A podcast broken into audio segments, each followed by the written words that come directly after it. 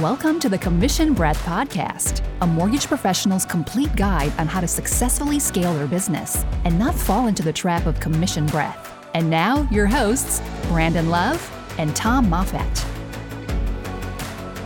All right, all right. Episode number two. Brandon and I here. We do not have a drink today, unfortunate, but it is a Wednesday at 1 p.m. So, you know, we got to call it quits at some point during the week, right? I don't have a drink that you know of. That's oh, you okay? So you, oh, you do, right? no, I, I wish, but not today. Awesome, buddy. How's the week going for you, mortgage wise? It's good. Got a couple closings this week. Broker complete on everything until the end of June. So nice. we are on 14th, so that feels good.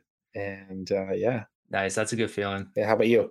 Yeah, same here. A lot of my files kind of becoming broker complete, wrapping up a little bit. Like I don't know about you, it's quiet for like the last I'd say two weeks, two or three weeks, it was like leads were slowing down quite a bit. And then this last week, I don't know if it's because of the rates increasing, people are jumping again, but yeah, man, I've had like an influx of leads this week, which have been nice, like two book calls today, an application today. So yeah, all is well this week so far. Nice. That's awesome. I found my last couple weeks have been people who have tried to go through their branch or whatever, and then something's blown up. So they're kind of like emergency closings. So that's been okay. I like those because you know they're actually going through. They're not shopping. You're, you're their savior. And but yeah, I found a few people that were sitting on the sidelines who now realize, hey, I have a rate hold that might be like 4.49.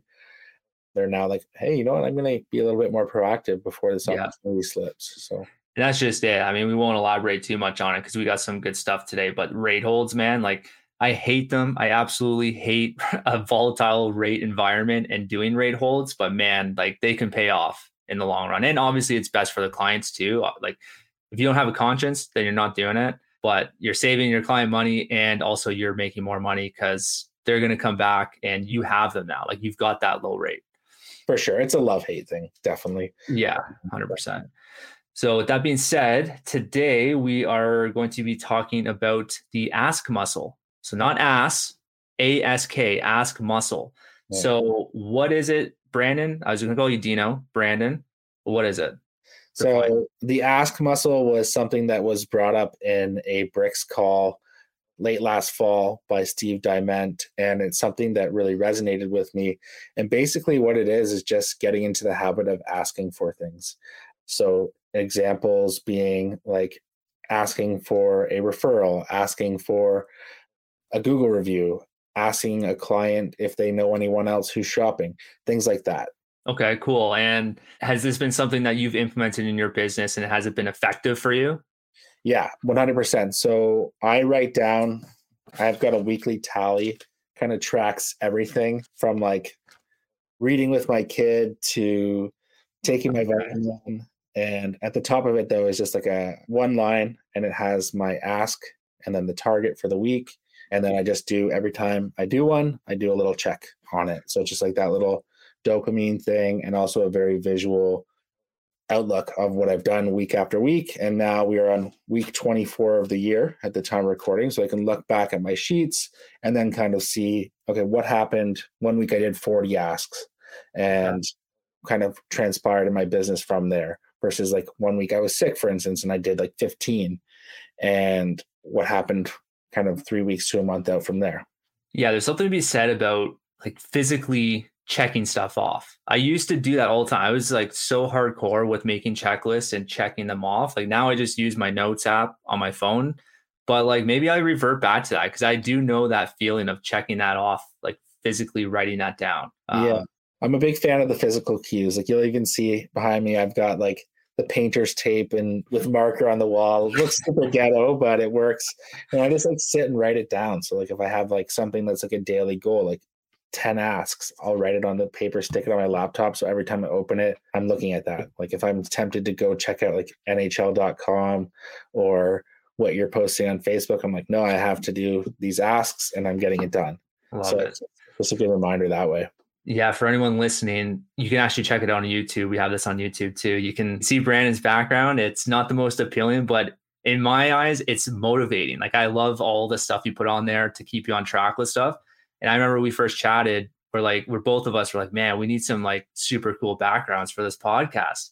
But I was like, why don't we just go authentic? Get rid of like that green screen that we had in the background and just go all raw dog. Yeah, raw dog. yeah, super super ghetto Spartan amenities, but I don't think you need much more than like a laptop, a second monitor, and a phone to grow in this business. Yeah. And the rest is just all based on action, which the ask muscle is. So yeah, back to that. You're not just doing it for business, you're doing it for like family and other stuff too. So the checklist, that's the visual cue just okay. for like priorities kind of thing, like working out. I'm obviously not in the best shape, so I've made that a goal. Reading with Willow is just a habit where I think kids get better if you read with them all the time. So just like making sure that, hey, if I had a busy day at work, sometimes you just want to like hang out and veg out. But it's like, okay, just grab the book, let's do 15 minutes. And just those little steps that compound. And then I track on that same sheet the asks, the number of leads that week, and then my Google reviews. So those okay. are things that I want to see. And then I have like my non negotiable things for the week, like my realtor email that I have on there just to check it off. Okay. So, out of all of those things, since you started in the business, what's been the most effective ask for you? Honestly, the best one has probably been asking realtors to introduce me to another realtor, is one of okay. my favorite ones because, like, birds of a feather flock together. Your favorite partner you work with probably has a buddy in the industry that's equally as good to work with. And it's such a warm introduction when I say, Hey, Tom, can you connect me to someone? Oh, yeah. And you're like, Yeah, 100%. This person's great. And you do that quick text intro. It's so much better than a cold call or anything like that. Okay. So you're essentially going to your best realtors. You're saying, Hey, can you introduce me to a like minded realtor that you're friends with that you think would be a good partnership for me? Exactly. How does that sound? Exactly like that? Yeah, more or less just like so for example, I'll be like, Hey Tom, how's it going, man? We'll shoot the shit for a bit you know, a lot of the time my conversations are less about the real estate. We'll talk about a few active deals, but then other stuff that we are mutually interested in. And then I'll be like, hey, I'm looking to add a few more realtors to my system. I love working with you. Who do you love working with? And are you open to making an introduction? Love it. And it's just really simple. And they're often like, yeah, that's great. Like, cause it's, you're honoring them, like you're giving them a compliment. And it's true. You do love working with them. Yeah. So it works out really nicely. Yeah, and I think there's something to be said about that because I know a lot of people are hesitant on asking realtors for other realtors because they want to make it seem like they're the only one they're working with, which obviously is not the case. And everyone knows it. Like there is that awkwardness with some relationships. But to me, in my opinion, like the realtors that are feeding you business are the ones that are busy and have an established business. They can care less if you are working with other realtors. As long as you're getting their deals done, they like you, that's all they care about. They don't care if you're working with another realtor. So for those of you listening, thinking like, oh man, I don't want to reach out to my realtors and ask that because I'm worried about our relationship being jeopardized. I say like try it out. Like ask a couple of your top producing realtors because I'm sure they will not mind.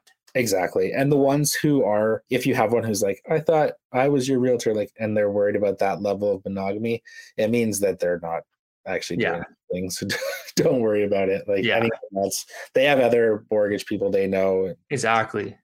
Exactly, man. Like if you think you're the only mortgage guy, think again, they have a backup, or maybe you are the backup. It's exactly. part of the business. So, okay. So realtors asking for other realtors, love it. Another one, didn't you gamify this too? If you're on the video, you'll be able to see this. This is like a, there's a champagne chiller bucket. And then I have I love my red wine. So I have all these wine corks. And every time I made an ask, I would throw a cork in the bucket and just gamed it out. So I don't do this anymore because now I'm in the habit of it. But when I was first starting, I started with 25 per week. My goal was five per day. And I would just put the five corks on my desk. The bucket's there. You have the visual cue of the cork. And then you kind of have to clean your desk by the end of the day. So sometimes especially when I was like first getting the ball rolling on it, sometimes my day would be eaten by like trying to underwrite something or like yeah. dealing with something difficult. And I'm like, holy crap, I've got to pick my kid up at three from school. It's 2:30. What are we gonna do? And I just bang them out real quick. So it kind of forces you that way. And it's impossible to ignore. You know, you don't want to work with a bunch of wine corks on your desk, so it's impossible to phase it out. Yeah, I bet you that sound is somewhat satisfying too, eh? Ding. It is. It, it, it, I just pulled this back off the shelf and did it. I hadn't thrown one in there yet, and uh, just brings you back. Might actually bring it back now. Yeah, why not, man? A little challenge with me. Feel free to challenge me on Instagram or whatever, and we can see. Oh, there you go. Okay. Asks in a week. Maybe we'll post something about that little ask challenge. I'm down for that. Okay. I was going to say that we can circle back on the results and see uh, see what people come up with. Yeah, definitely don't challenge me on that because I'm not the best for calling. So I'm not going to take you up on that. You're like the master at calling, whereas me, I'm a big text guy. I hate doing the calling. I do a lot of text too. You could do this if you have call reluctance. You could do this as a text ask to get the ball rolling, just to get like the cobwebs off. Yeah, the call converts way higher because it's easy to brush off a text. Whereas, like, exactly. if I have you on the phone, you're like, shit, like this guy's gonna ask me for something again. You know. Yeah. So there's different forms of ask. Like for me, it's not so much the call reluctance. It's more so like my inconsistency with obviously my other salary job that I have, where I can't have that consistent five per day. And then if you get like for me, it's like if you get caught with one of them talking for like 20 minutes, it's just such a big killer to the morning production wise. I don't know if you get that with some of your realtors, but some of them just blabber on.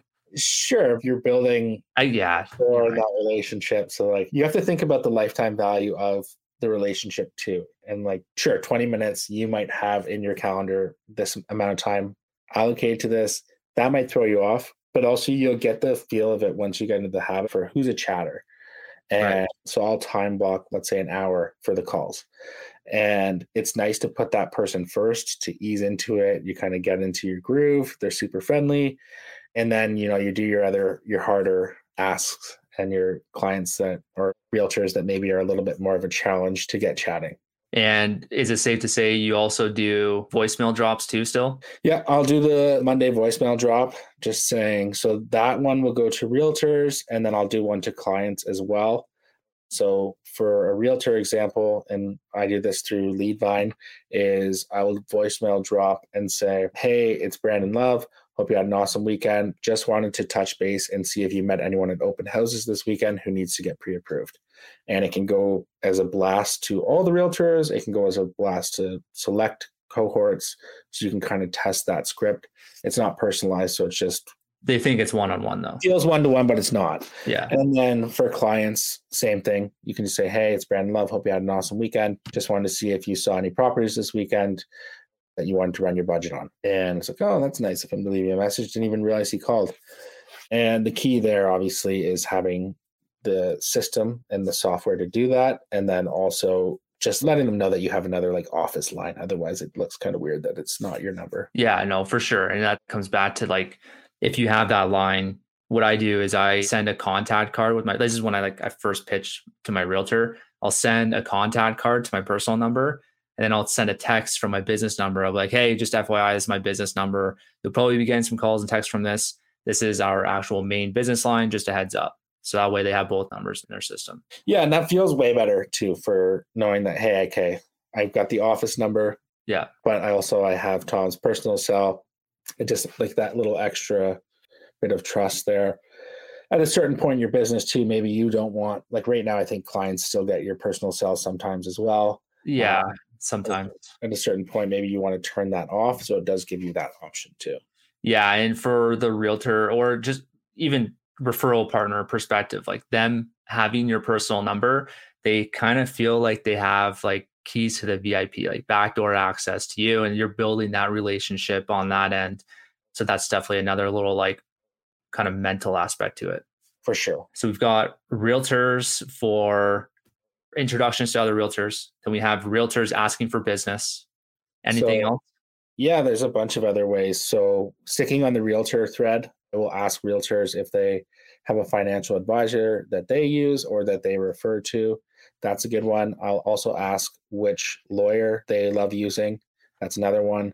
And then you're just kind of building that triangle of trust there and then calling that contact and asking, Hey, Tom said you're awesome. We work together all the time. Just wanted to see if we could jump on a call and learn a little bit more about each other's business. So that's another ask. So you're asking for business on that channel and you're just kind of creating that sequence over and over again. So that's kind of the referral partner way. Another one to ask is the realtors for a Google review. Yes. Phasing to clients, clients, you're asking number one for Google reviews. That's the big one. Number two is anyone else in their circle who needs to get pre approved. A lot of them are just asking, Hey, have you seen anything that caught your eye or that you're thinking about offering on? Just staying fresh, you know, having that follow up cycle in there. I find that's really big. Wow. Okay. So that's that's a lot. So you essentially like how do you break that down though? Like if you're doing say the 25 it was it 25 per week? So it was 25 per week. I do 35 per week now, and oftentimes more than that. So do you break that down in the morning of you say, hey, you know what? Say it's 25. My yeah. five today are going to be three are going to be allocated towards realtors for asking for a realtor connection, and two are going to be towards my clients for a, a Google review. Like, do you determine that morning of, or is it more so like you just need to reach your five, whatever comes to you, you just throw it out there? Yeah, the latter option. I don't like to get too nitty gritty on like how it's going to get done, just that it has to get done. And I find you end up covering the spectrum as long as you're committed to doing the actual process because you're going to run out of like realtors to ask for another realtor that week. So then you have to ask for something different. You got to ask for a lead or something. Yeah. So there's no need to fine tune it. Maybe if you wanted to get really granular, that could be super effective. But for me, it's like maintaining the habit and the consistency that compounds. And I've seen a dramatic jump in my Google reviews. I've seen an increase in the amount of partners I have, the number of leads I get. So I know it's working. I don't feel the need that I need to tune it to that point. Yeah, no, for sure. And it, it makes sense because if you are doing the client Google review ask, like for me at least, that's specific in my client journey where it pops out. So it's hard to like if you're trying to organize it per day, it just doesn't make sense that way. Because for example, if I'm asking a client for a Google review at closing, I don't know, like I obviously know what day that's going to be, but sometimes I'm asking that that ask along the client journey as well. Cause I ask it about three times, three or four times in my client journey. So yeah. obviously it's hard to map that out. And then you're just wasting time trying to map it out. So just hit your five or whatever your number is per day yeah, set your number. That's your minimum. Hit it. If you blow it out of the water, ratchet it higher. If you're like, yeah. this is a struggle and it's killing me, dial it down. If you're consistent on it, it's going to eventually compound and be good for your business. You don't need to hate doing it. Like it should be something fun. Like put a little game on it, put an internal competition. Like back in the fall, Greg Bracken and I did a challenge and it was like a streak and there was a monetary number on it each day where if like you didn't do the calls it got added to the pot and then the pot okay. sent to the winner which greg if you're listening i actually won twice so i think you me there we go. Uh, you're you're being called out. That's my ask is for greg to send me my my money. Let's uh, that was just for calls though? That wasn't like asking? Well i mean you're doing it during your calls but that was specifically like call streaks? Yeah it was a call streak yeah. Okay Cool. Yeah. So that was really good too. So I, I, think anything that you can inject that gamification or that little mm-hmm. competition with someone else, one, it makes it more fun. This can be a lonely business in a way because, well, for us, we're all remote and we're talking to partners and clients, but you're in your own office. So it gives that little bit of like camaraderie and competition. And then also, it's a motivator for you too. Love it. Love it. Yeah. So for me, like I don't gamify it or track it as diligently as you, which maybe there's a case for me to do that. Maybe I should because maybe I'll be more consistent with it. I just know for myself and my business, I have certain processes through, I'd say, my client journey that reinforces me to do these asks. So I'm not tracking it, but I'm at least it's measured in the same process for every client, same process for every realtor. So I'm still doing that, just not like a five per day type thing. You have it in your system. So it's still built in there. It's not like you're doing zero asks, just how you're interjecting them is different, which I think works too. Like obviously your business is scaling just as well.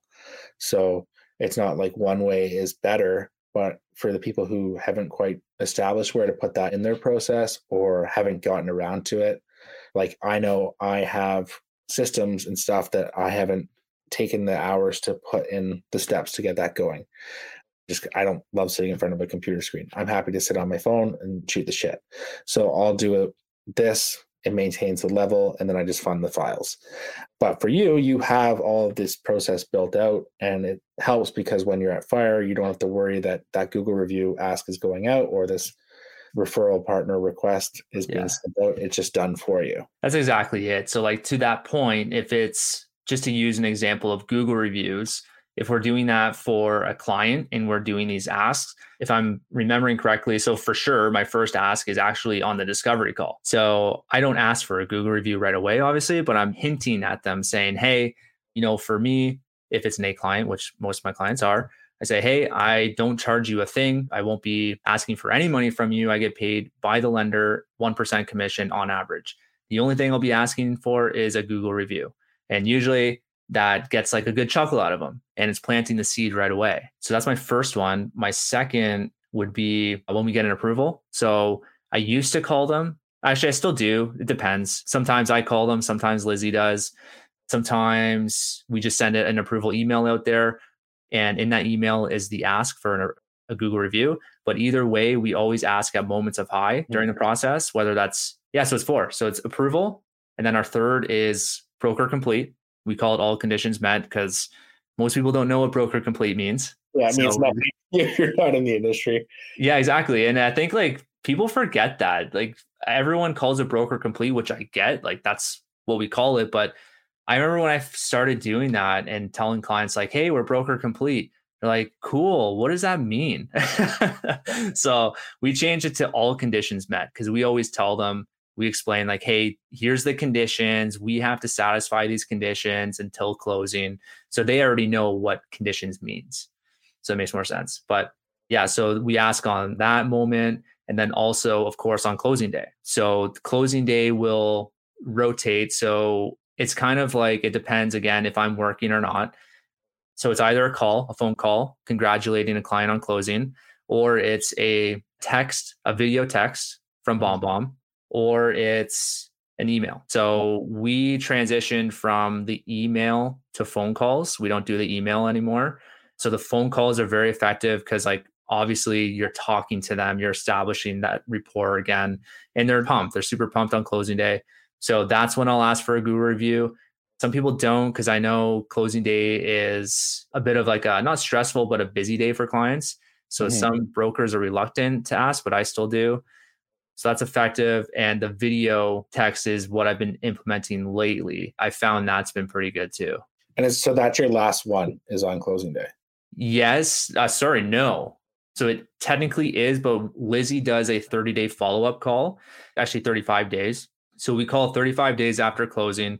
And the point of that is we just say, hey, Lizzie here from Moffat Mortgages just wanted to give you a call and check in to see if your first mortgage payment went through. And it's just a checkup call, see how they're doing. And then if they haven't given us a Google review at that point, then that's when we'll ask again. Perfect. That's what I was going to say when you said the form. Like, this is a great opportunity. And it's to do exactly what you said there is one I love is like down the line, the just checking in, making sure everything's set up the way they like it. Payments are coming out well. They're happy with their payment frequency, all of these things that we can kind of help guide them and steer them. And it's a great time to ask then because they're in the house, they're feeling good about it, especially right now with the rate volatility for those clients that maybe you got them like a four, four and a quarter or whatever, and they're now like seeing everyone else get five and a half. Yeah. They're really happy with you. So it's a good time to oh, catch yeah the yeah, people in variable, you know, maybe don't don't ask them right now. Yeah, yeah, exactly, and it, that's a good point too. Because now I'm remembering another one I do is for our rate insurance. So I mean, we can go into a whole other podcast on that, but essentially, if we get an approval for you, you're my client, and you close in 30 days. Not in this environment, but if rates come down within those 30 days, then we're locking onto that rate. We're offering it to the client. All you have to do is sign the commitment. So reaching out to a client saying, Hey, we have a lower rate for you prior to closing. Do you want it? And we also break down the savings on that. So we say, Hey, you're actually going to save $3,000 over the next five years based off of the new rate. Do you want this? They say, Yes, of course. And that's when we do another ask. So it really comes down to like those high moments for the clients. And anytime you get that, just ask for it. Exactly. Yeah. And it's, it's habit forming. And if you get in the motions of just doing it, so if you're not doing it, start and then if you are doing it, add it at these specific moments of wow, it's going to be so great for your business. Oh yeah, hundred percent. And that's just Google reviews, man. Like we can be chatting all day about you know client referrals. You know, one thing we've implemented the last couple months is our pre-approved buyers. So I think you do this too, right? Pre-approved buyers with what? Sorry, with the ask. Do you ask clients for referrals? I'll ask. Pre-approved? Yeah, I'll ask if they have any friends shopping for pre-approved buyers. What I've been doing more so though is asking, especially first-time home buyers, and just saying, "Hey, now you've got an experience for what it's like working with me. If your parents or friends are coming up for renewal, feel free to share my information because quite often, as you've experienced, the bank doesn't give the best option to them. Yeah. And it's such a great kind of point because their parent or friend will be like, Hey, you just bought a house. What rate did you get? And they're like, Oh, yeah, this is my broker did the whole budget, like everything for me. And it gives a nice touch point there. Yeah. Cause during the process, they're like, they're ecstatic. They are kind of excited for their new home or whatever they're doing. So mortgages are on top but like not so much the mortgage, but the whole home buying experience is on the top of their mind with friends or family or coworkers about getting a mortgage, about purchasing a home. So that's when you want to ask your clients of yours for referrals because not all of them know that you build your business off of referrals. So why don't you tell them? Why don't you ask them? So that's what we do. I have Lizzie calling every week. We do pre-approved buyer calls and we gauge it like if we find that someone's been pre-approved for like two months and we call them every week, we know when to dial it back because we don't want to hound them every week. But all we're doing is we're staying top of mind. So that's another benefit of it. We stay top of mind by calling, asking, hey, how's the home buying, how's shopping going? Do you have any questions? Cool. Do you have anyone you know that can use our help with the mortgage? Super simple. Mm-hmm. Yeah. Super simple, but super effective. And I think yeah. that's what the best processes and strategies are. Yeah, 100%. All right. So you now have a few ways that you can implement Ask in your business. And just to kick off and give myself one more check mark, I just want to ask that you give us a little review of this podcast if you're enjoying these first couple episodes and share it with a friend in the industry. Boom. There's two asks right there. And double whammy. Love it. Awesome. Those two wine corks. Beauty. All right. Well, we'll uh, we'll see you guys next week. Okay. Cheers, everyone. This is an I Love Mortgage Brokering production.